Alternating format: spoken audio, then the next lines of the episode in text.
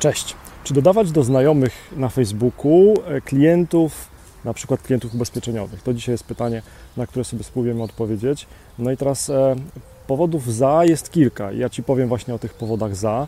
To jest e, też jedno z tych pytań, które było zadane podczas ostatniej edycji szkoleń, które prowadziłem dla multiagentów Generali. O tych wszystkich szkoleniach, o tym, jakie stamtąd wnioski płyną, o tym wszystkim jeszcze spokojnie opowiem. Natomiast dzisiaj właśnie czy dodawać do znajomych na Facebooku klientów naszych ubezpieczeniowych. Powodów za jest kilka. I uwaga, tak. Pierwszy powód za jest taki, że temat zgody marketingowe. No bo jeżeli wasza przyszłość z danym towarzystwem ubezpieczeniowym, z danym pośrednikiem finansowym, z daną multiagencją się zakończy, wasza współpraca się zakończy, no to te wszystkie zgody marketingowe, które wasi klienci dawali, to oni nie dawali im wam, tylko danemu towarzystwu ubezpieczeniowemu.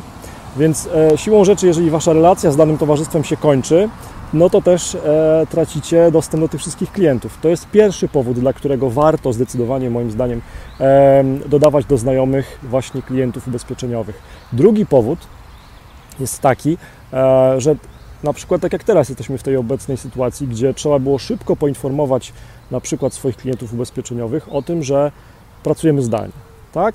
No i idealnym do tego sposobem jest na przykład właśnie poinformowanie ich przez e, kanał na Facebooku. Jest jeszcze trzeci powód i ten powód jest też e, prosprzedażowy, promarketingowy. Otóż wystarczy, że opiszecie na swoim profilu na Facebooku, że pomagacie swoim klientom ubezpieczeniowym i w ten sposób też możecie informować swoich obecnych klientów albo też przyszłych o tym, że macie jakąś nową usługę, jakiś nowy produkt ubezpieczeniowy. I to jest też kolejny sposób na kontakt z Waszymi obecnymi klientami.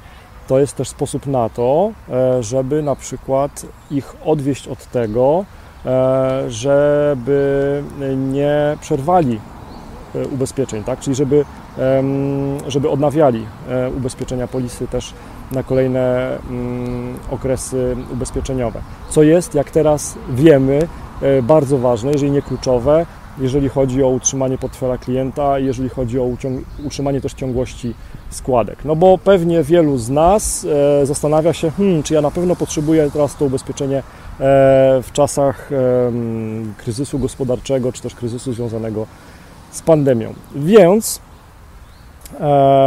ja na przykład e, staram się wszystkich tych, którzy uczestniczą na moich szkoleniach, na moich webinarach, na moich warsztatach, zapraszać do kontaktu, żebyśmy byli w kontakcie też na Facebooku i ich też dodaję do znajomych na Facebooku. Dodaj komentarz proszę pod tym filmem, co Ty o tym myślisz, czy to jest dobry pomysł Twoim zdaniem, czy zły. Jestem bardzo ciekaw Twojej opinii. Miłego dnia.